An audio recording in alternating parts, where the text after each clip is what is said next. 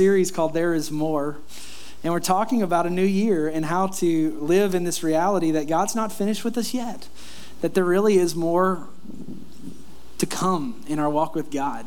And he's, he's not through with us yet. And so I, I want to uh, take us to the book of Exodus, chapter 16, uh, today, and take you to a time in Israel's history where they have just recently been delivered uh, from their bondage and from their slavery and, and they're, they're kind of walking through something that's, that's a little bit difficult in their journey, and we get to see their response to it. So, Exodus chapter 16 and verse 1, it says this Then the whole community of Israel um, set out from Elim and journeyed into the wilderness of sin. Uh, between Elim and Mount Sinai, sin's not like the sin, like like bad sin. It's just the name was sin. So I'm, I'm not going to take creative preaching liberty with that one. But it says they arrived there on the 15th day of the second month, one month after leaving the land of Egypt. So, one month out of their deliverance, it says the whole community of Israel started complaining. Verse 3 If only the Lord had killed us back in Egypt, they moan. There we sat around pots filled with meat and ate the bread we wanted, ate all the bread we wanted.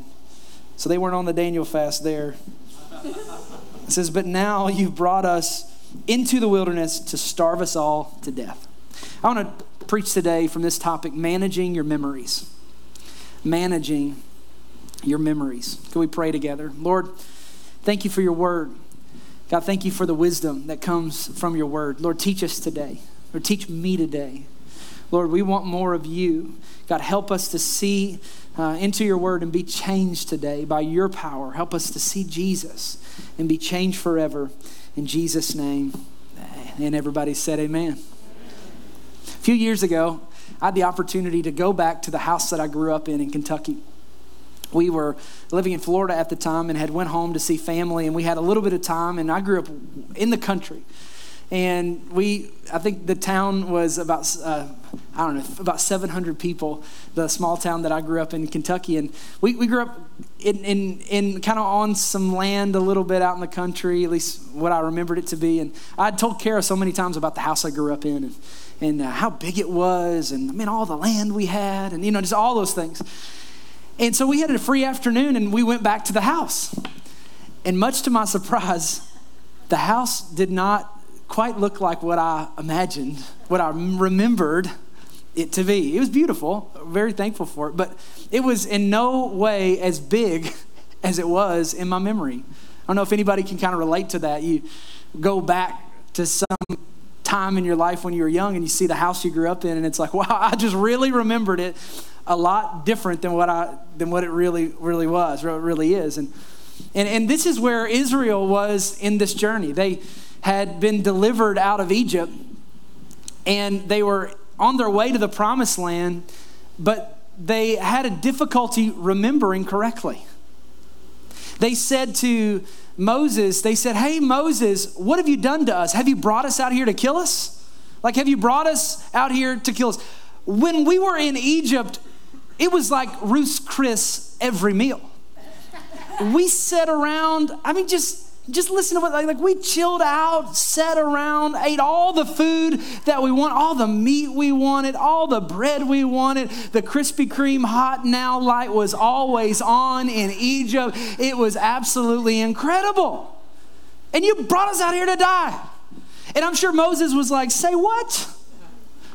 What are you talking about guys?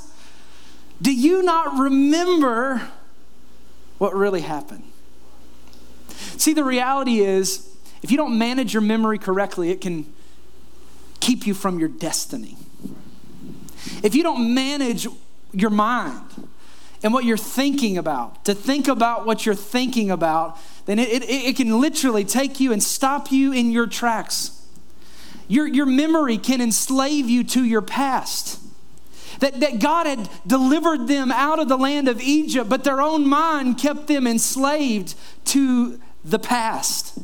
That they couldn't move forward until first they manage their memory. See, so much of life is not what happens to us, but rather what we think about what has happened to us, how we think about what has happened to us in our lives.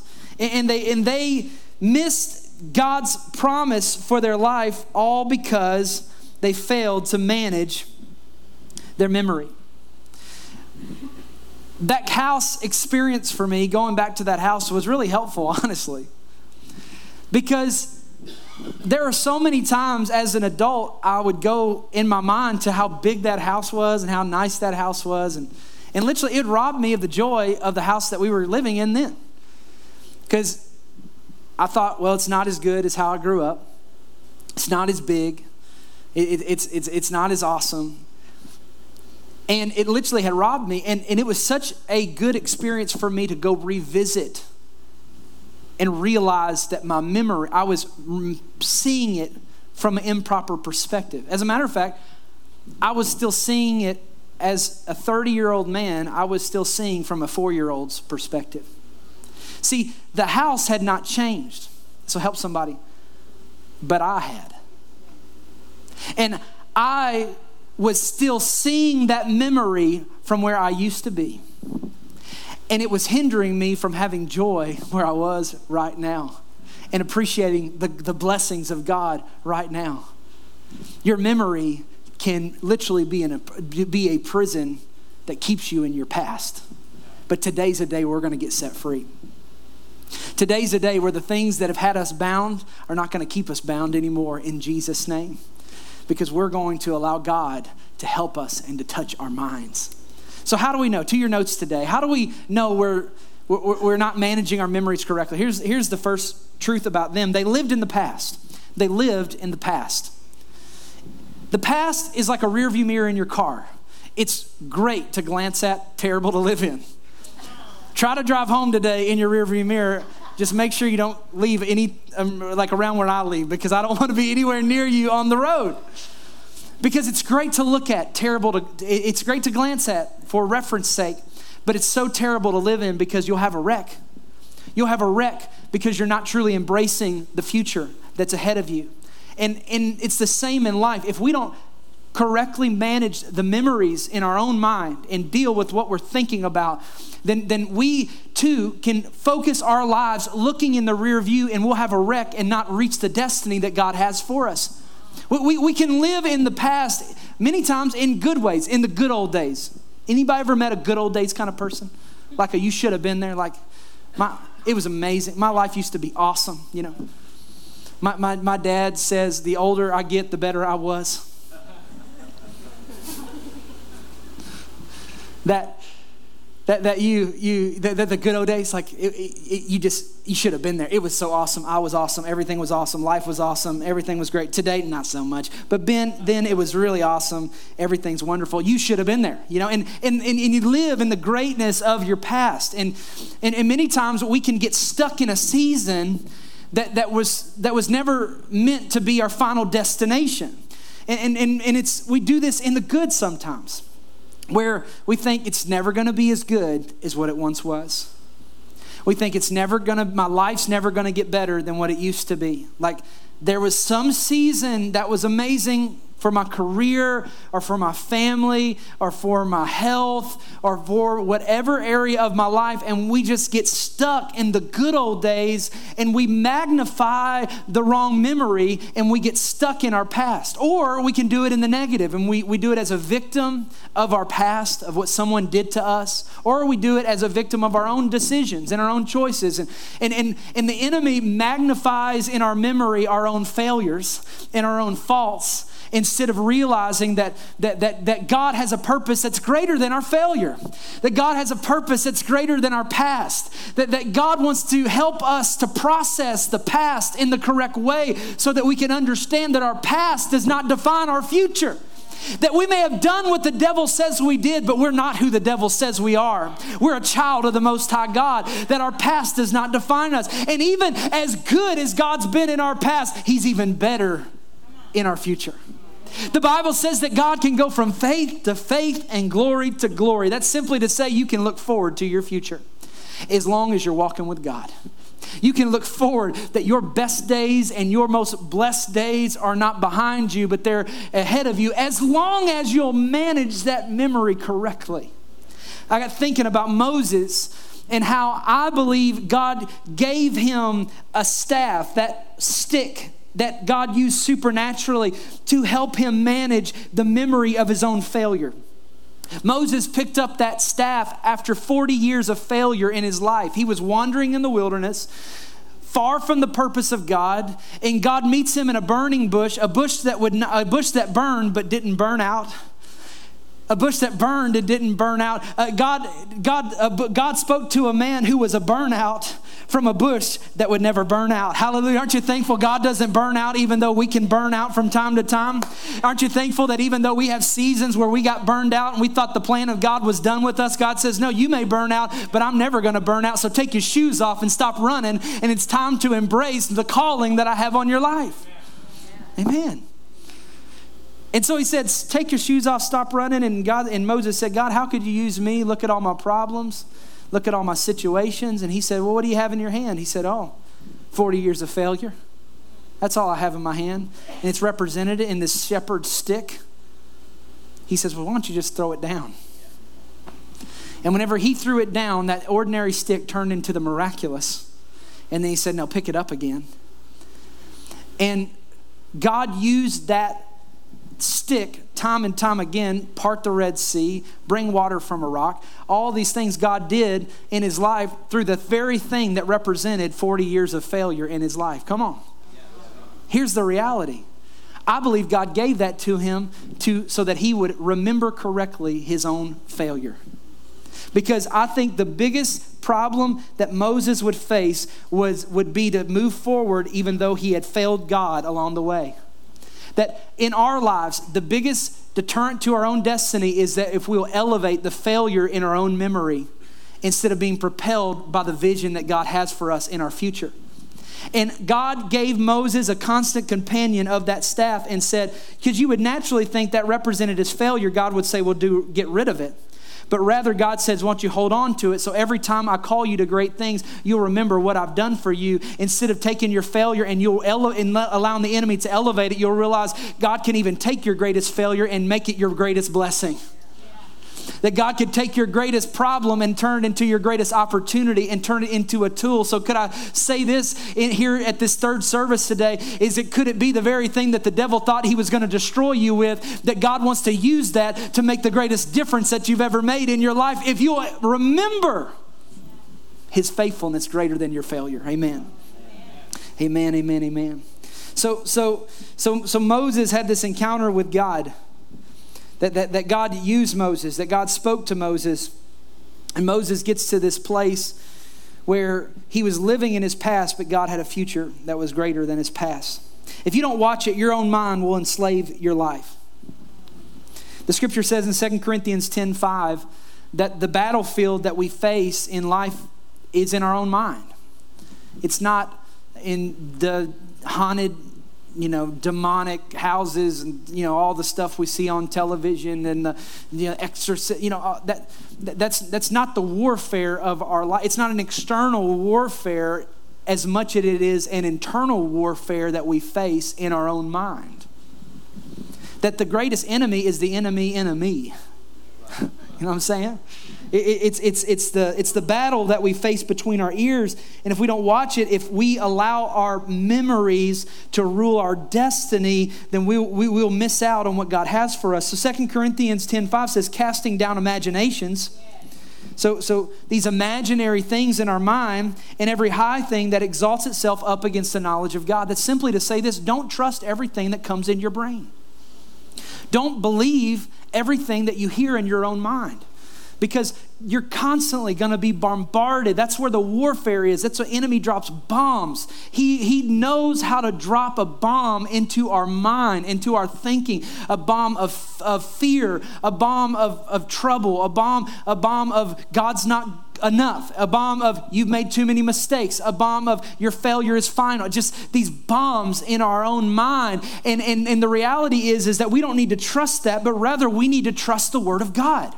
It says, it says, casting down imagination, everything that exalts itself above the knowledge of God, and bringing into captivity every thought to the obedience of Christ. That's simply to say we should have a prison in our mind where we put the things that do not line up with the Word of God. So we should not give wrong thoughts free rein in our mentality. We shouldn't give wrong wrong memories, wrong ways of perceiving the past space in our mind, but rather we should cast it down, lock it up, and put it at the feet of Jesus. Uh, uh one, one, one place in the scripture, it says we demolish arguments, we demolish those strongholds that God has put in our mind. A stronghold is something that set itself up. It's like a building. It's like a it's it's a it's something like a fortress, if you will, that the scripture describes. And it's it's this fortress that sets itself up against the knowledge of God. And we all have strongholds. It's little things that have a stronghold, and they're in our minds, according to the scripture. And it's the word that tears it down. The word, the word destroy is simply the word dunamis, or where we get the word dynamite. To, to say that the, that the Word of God is like dynamite to the men, mental strongholds that keep us from our destiny, okay? So, if I could say it like this if you were to go from this service and say, hey, I'm gonna spend the afternoon going downtown, and I think I'm just gonna, I think I'm gonna destroy a building. today. like, I think I'm gonna push down a building on Gay Street today. Like, that's what I'm gonna do. Really? Yeah, yeah. I, I went to the gym today. I got my muscle milk today. I'm gonna go and I'm gonna push over that. I'm gonna, you know, I'm just gonna just just pick one. I'm just gonna push over one of those buildings downtown. How are you gonna do that with my own bare hands? I'd say, man, we need to have some conversation. you got some issues. Why? Because on our best day, we would never have the ability to demolish something that big with our own hands. But if you were to have another power, if you were to have a, have a stick of dynamite, that dynamite, put it at the base of any, any place, what, that, that has power. See? The Word of God is the dynamite to the strongholds of our, mind. That's why I, I, I, I, just commend you for coming to church today. Why? Because there's getting dynamite is getting put on the strongholds in your mind and the things that you thought were going to destroy you. God's word is going and saying, No, your best days are yet to come. God's not finished with you yet. And what's happening? The enemy's stronghold is starting to fall down in our lives because of the word of God, because God's not finished with us yet. And everybody said, Amen that the best really is yet to come. We don't have to live in the past. Christopher Columbus is famous for discovering America, but one of the things that he did, he did it in direct opposition to the popular feeling of the day. Spain's, uh, their whole motto was simply this uh, their, their motto was ne plus ultra, which means this no more beyond. That was on their currency, that was their calling card. Everyone wanted to go to Spain to see the end of the world, essentially, because they thought the world was flat and there was no more beyond Spain until Christopher Columbus said, We can do it. And he went and discovered something that was beyond and he came back to Spain, and Spain actually changed their motto. They took the nay out of it and it just became plus ultra, where before it was no more beyond, plus ultra just simply means more beyond.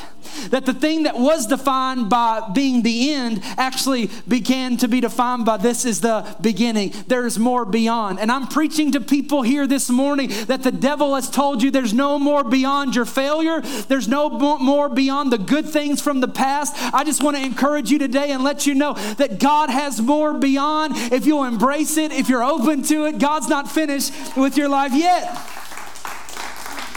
Isaiah 54 says, Enlarge your house, build an addition, spread out your home, and spare no expense. You will soon be bursting at the seams. Your descendants will occupy other nations and resettle in ruined cities. Fear not, you will no longer live in shame. Do not be afraid. There is no more disgrace for you. You will no longer remember the shame of your youth and the sorrows of your widowhood. That's simply to say, God has more for you. That God says, go ahead and prepare for it. Go ahead and start strengthening the stakes. Go ahead and start making a building a baby room. Those who are barren, go ahead and start doing something. Why? Because God's not finished with you yet. I'm not staying in the place of my captivity. God's not finished with me yet. Could you say this with me? More beyond. More beyond, more beyond, more. Here's the second thing that showed that they were not managing their memories is that they were not teachable. They were not teachable. Teachability shows everyone that we are open to the future that God has for us. That you can't learn new things while living in the past. You can't learn and embrace the future while, while, while being tethered completely to your past. They were not teachable. They did not want to learn. That's why it's so incredible that someone as knowledgeable and intelligent as the Apostle Paul could say something like this I have not achieved it. I'm forgetting the past and I'm looking forward to all that lies ahead. What is he saying? He's simply saying, I'm teachable, I'm learning. God can do anything with a teachable person. But it's very limited what God can do with someone who's not willing to learn something new. No matter how talented you are, no matter how much ability you have, if you have closed your mind to learning anything new and rather doing your life from memory, you're limiting how much you can step into the more that God has for you.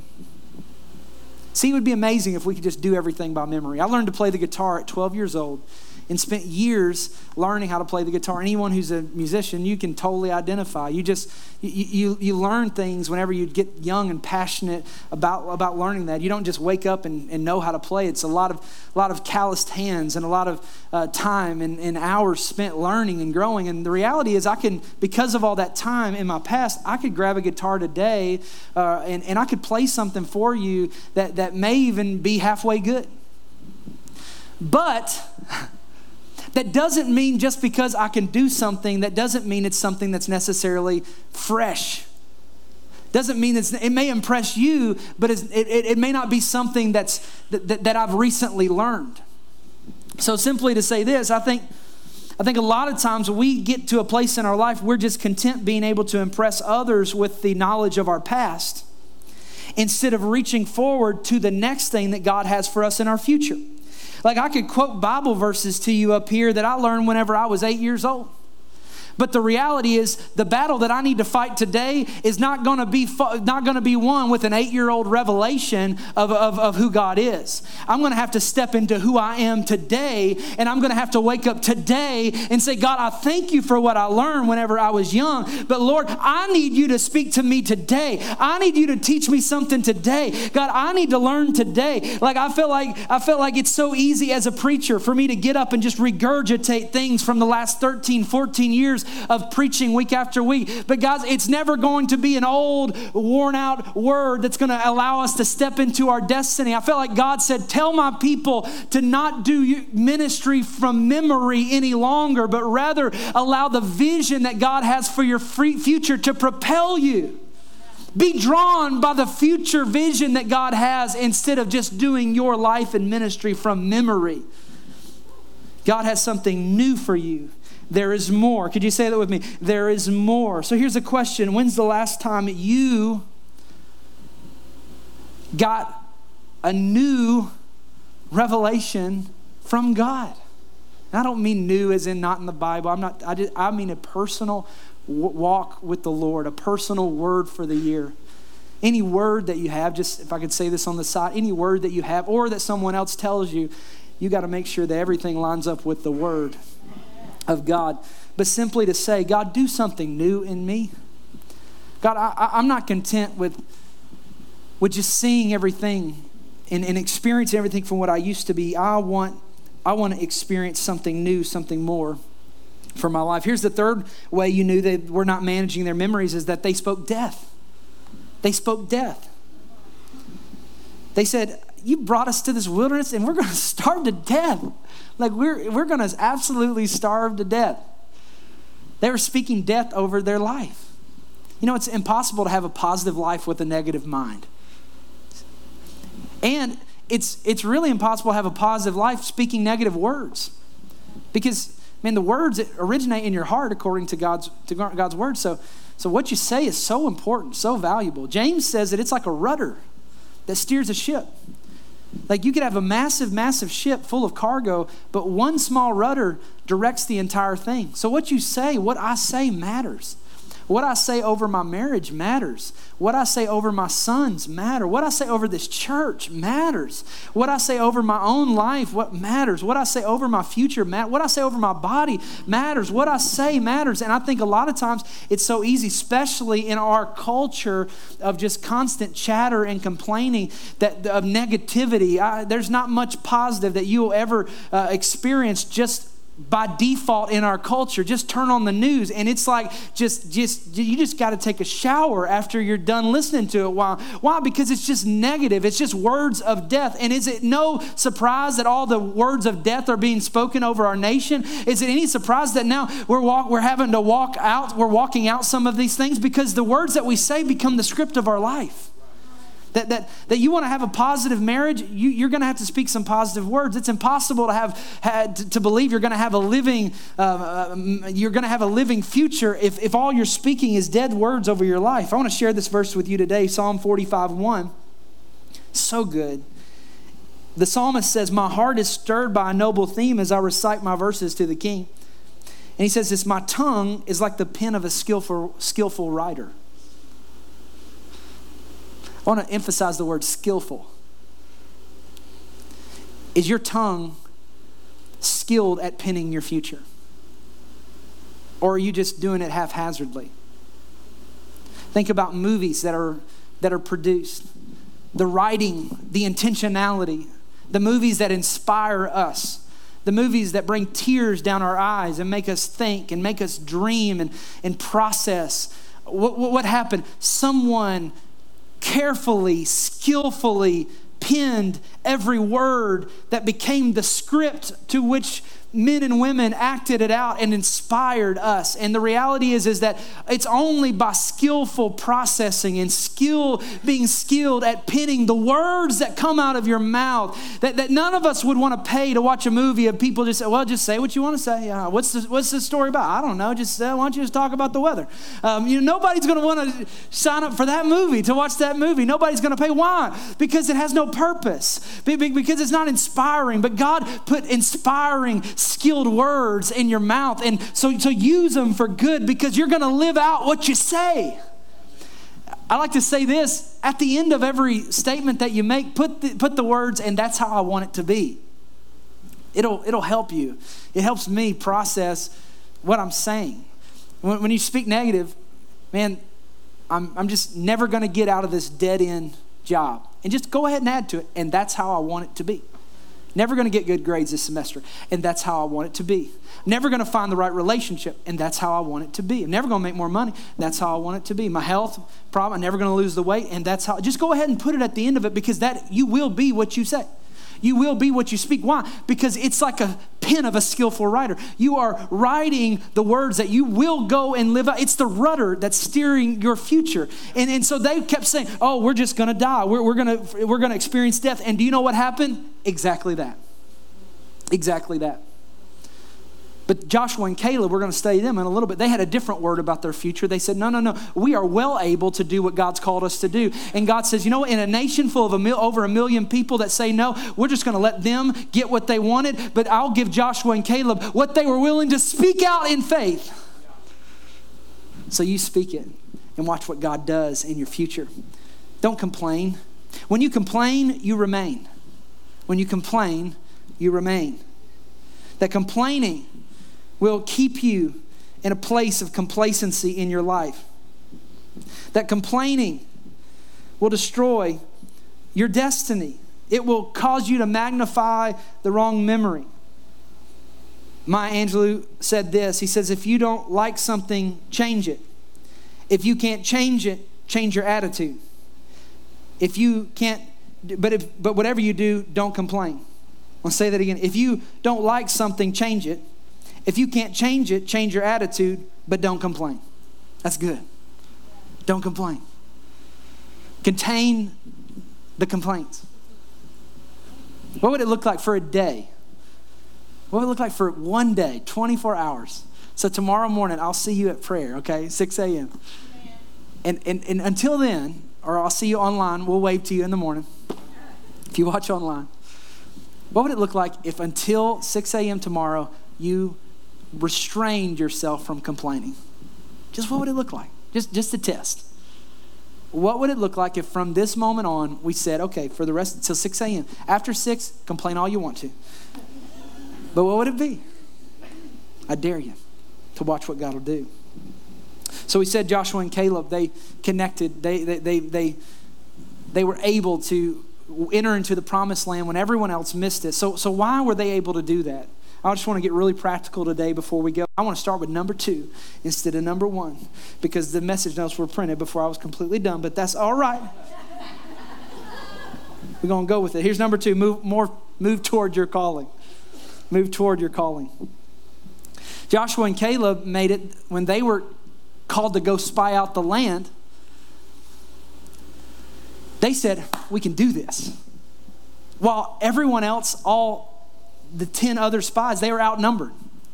But the 10 other spies says we can't, said we can't do it. But Joshua and Caleb had a calling. If I could say this, that if you are operating by faith, don't be surprised if other people around you don't get it. Don't be surprised if you're surrounded by people, maybe even so-called Christian people, that, that, that you're speaking life when they're speaking death. Don't, don't just don't be surprised because they were outnumbered, but two versus over a million was a majority because the two had God on their side. Amen.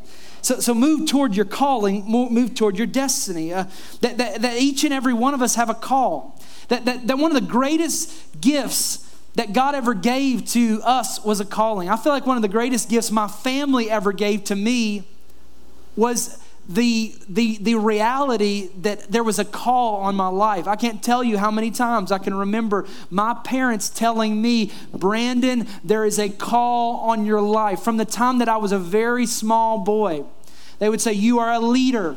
There is a call on your life. God has called you to do great things. And they would speak this over me as a child that, that there was a, and, and, and, and I didn't get it. There were years and years where I was not, I mean, I was so far from that calling, but, but it never left me that that was spoken over my life. If I could just encourage parents in the house, let your kids know that they're not here by accident, but there's a divine reason, there's a divine calling that God has on their destiny. Why? Because a calling will sustain your life when nothing else will. It's the highest form of living. I don't even understand how people live without a sense of calling and destiny.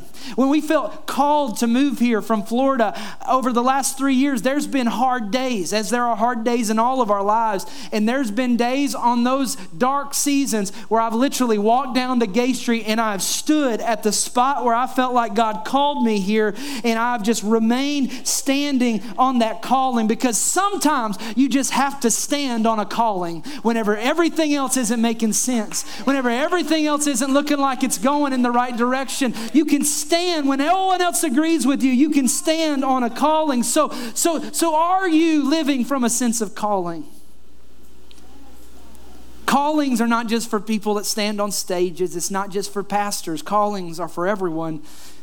The scripture says, You are a chosen generation. You are a royal priesthood. You are a holy nation. You are peculiar people. What was, what was, what was God saying? It says, Every person has a calling. That God didn't make any person in this room, young or old, He didn't make you junk. He, he made you with a calling and a destiny. And we want to help you find that. That's our prayer as a church. We've structured this whole church, not just so that you come, give, you know, sit down, give some money, and leave, and then just come, sit down, and do just, just do that so you can be a spectator. We envision a church full of people that are in their calling. We envision a church full of people that are not in the stands, but they're on the field. And when we come together on Sundays, man, it's like a family reunion where we share the stories of what God's doing in our calling outside of this place. And we come together and celebrate what God's doing and changing lives as we're called, above all, the call. Above all, the call. Never forget the call because God never forgets about it. You may have forgotten about the call because of a failure in your life, but I want you to know God's never forgot about the call. Romans 11 29 in the message paraphrase says this God's gifts and calls are under full warranty. You ever bought something that's under warranty? You ever had something that's got a warranty attached with it? We bought some some inner ear monitors, and, and, and Jason, we were talking about, he said, Hey, we got to get the warranty. Absolutely, we need the warranty. Why? Because life it gets hard and stuff gets dropped. And God says, I want you to know the calling that I gave you, it's it's not so fragile that you can you can ruin it by your mistake. God says it's under full warranty. Like you make a mistake, my gift, my calling, I, I made a choice and I'm not gonna change. I love you, I believe in you, and even your greatest failure can't stop my love from pursuing you. He says, God's call is under full warranty, never canceled, never rescinded. What a God! What a God. What a God who says, My call on your life is greater. My call on your life will last you through some dark seasons of the soul. When your memories get all out of whack, keep your calling in the forefront of your mind. If I could just encourage some people here at this third service, take, go take a trip this morning in your mind to the memory of where you first met Jesus.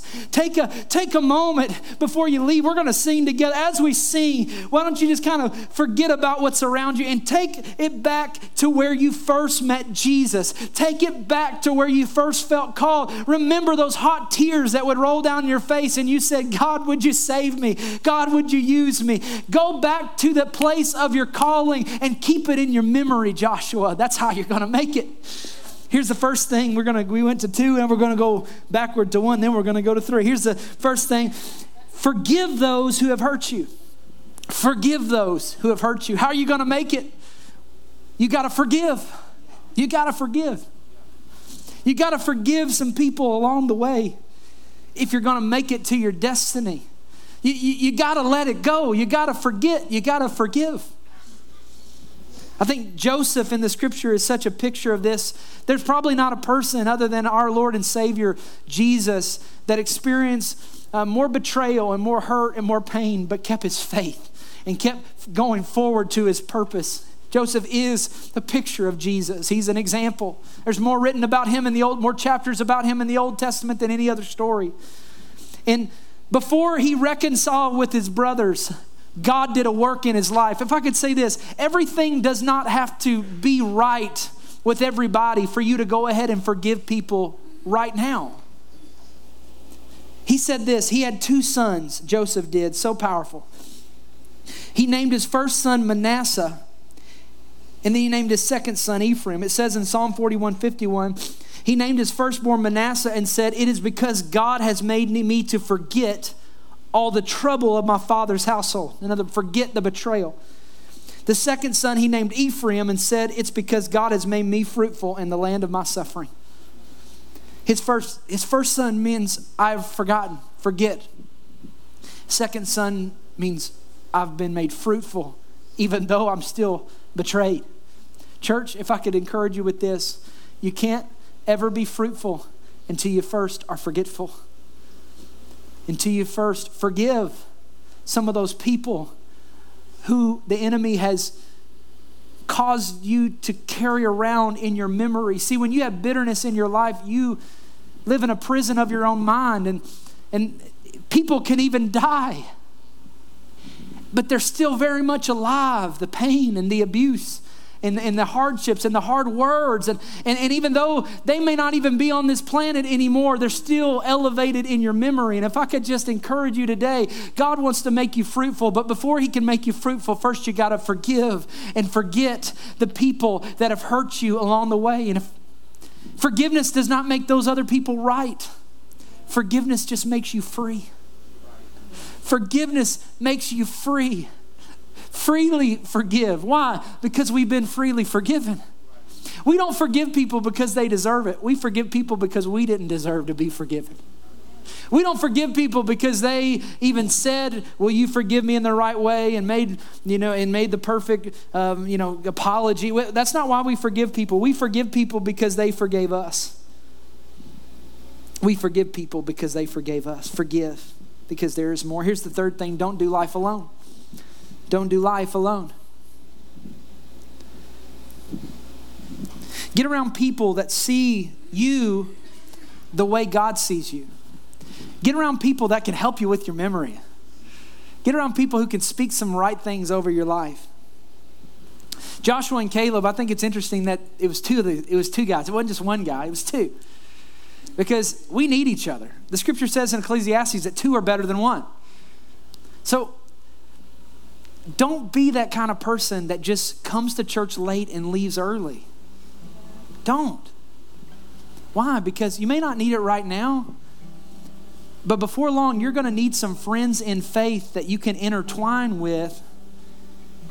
And when your memories and your mind gets all out of whack, they can encourage you along the way. Like we need each other, church. We really do. We need some people we can call on when stuff's going on in our life that we don't understand. We don't need just some church gathering, which wonderful. We need to be the church. Like be this group of people that are in love with Jesus and in love with people. Because my memory, my mind gets all messed up whenever I get alone. Man, there can be times I can be here at church. Any church is creepy when you're in the dark alone. I don't know if you've ever experienced that before. Even church in a warehouse. I walk in here, I'm like, who is in the who's in the darkness? In the name of Jesus, I'm gonna run really fast. You get some people with you, you can walk in here with some swagger, you know. It's like, I ain't afraid of nothing. That's why we need each other because the dark gets scary whenever you don't have a friend. Tell you, the biggest, strongest man in this place needs a friend sometimes. We all need a friend. We all need people that can help. I thank God for my friends. I thank God for people that encourage me when I'm down. Don't do this life alone. Don't process it alone. Connect. Lead. There's some of you God's calling to lead a small group. We have trainings that we have a training tonight and then two more throughout the week. God's calling you to be that connector. You're called to be that gatherer that helps facilitate community. I'm, this church is so far beyond what I can pastor that we need, we, we need us together to create this environment where we can work together and walk together and help each other and connect. And God's put gifts in you that God wants to use and passions in you that He wants to use to help people get connected. And here's the fourth thing stay in love with God. You're going to manage your memory, stay in love with God. Don't just stay knowledgeable about God. Do that. That's wonderful. That's wonderful. But stay in love with God. Stay at that place of a relationship with God where you're growing in your intimacy with Him. This month will be I'll be married to my wife actually next week, next Sunday, just be 12 years. And I'll tell you, there's still things that I'm learning today, 12 years later. How much more when it comes to our walk with God is there more that we can experience in His presence? Is there more that we can know? John chapter 14, verse 26, I'll leave you with this today. Speaking of the Holy Spirit, it says, But the advocate, the Holy Spirit, whom the Father will send in my name, will teach you all things and will remind you of everything that I've told you. Part of the Holy Spirit's job in our life is to help us with our memory. Part of the Holy Spirit's job in our life is to elevate the words that Jesus has spoken over us louder than the words and the voices of our past. That's why we need the Holy Spirit. That's why I just commend you that you're a church that knows how that, that believes in worshiping God with all your heart and responding. You preach with me today. I just thank you for doing that and being such a responsive church. Why? Because what, what are we saying whenever we do? We're saying, God, I want more. And what happens when you get out of yourself and you get out of the kind of East Tennessee religiosity mode, and when you get into this place of a God, I don't just want to know more about you, I want to touch. See, see, see, a, a, a, a, just a teaching maybe will inform you, but a touch will transform you. And we want to be a church, not just where the teach. We absolutely want the teaching. We're open the word, but but more than that, God, let the teaching lead us to where we have a touch from God. That whenever we walk out of here, we're changed by the power of God, and we're made forever new, so that we can step into what God has called us to do. Amen. You receive this this morning? Let's stand to our feet all over the house.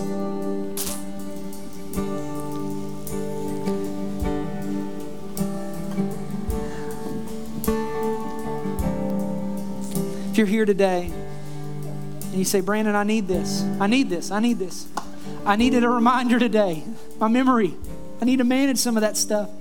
I need to take a trip to some places in the past that the enemy's elevated or maybe that I haven't elevated enough the faithfulness of God. Maybe you need to be like Joshua and set some stones up along the way of memory, of good memory of the faithfulness of God. Maybe you're like, I need this today because I want to move forward. I want to just, I want to just see your hand all over the house. Say, yes, I'm.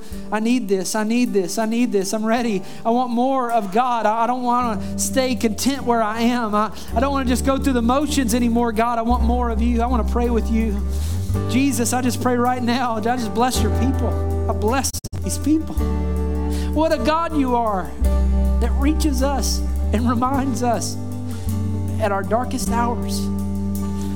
Lord, to help us to manage the memories, our mind, our thoughts. Holy Spirit, would you bring to our minds the Word of God in our darkest seasons? Holy Spirit, we want more of you. We're not content going through the motions of religion. We want to touch. We want to be changed today. God, I pray you would literally transform families that are in this place. Lord, there are people in this room that there's a calling on their life that they had as a teenager and they ran away from it for a long time. But today's the day where that word is coming back.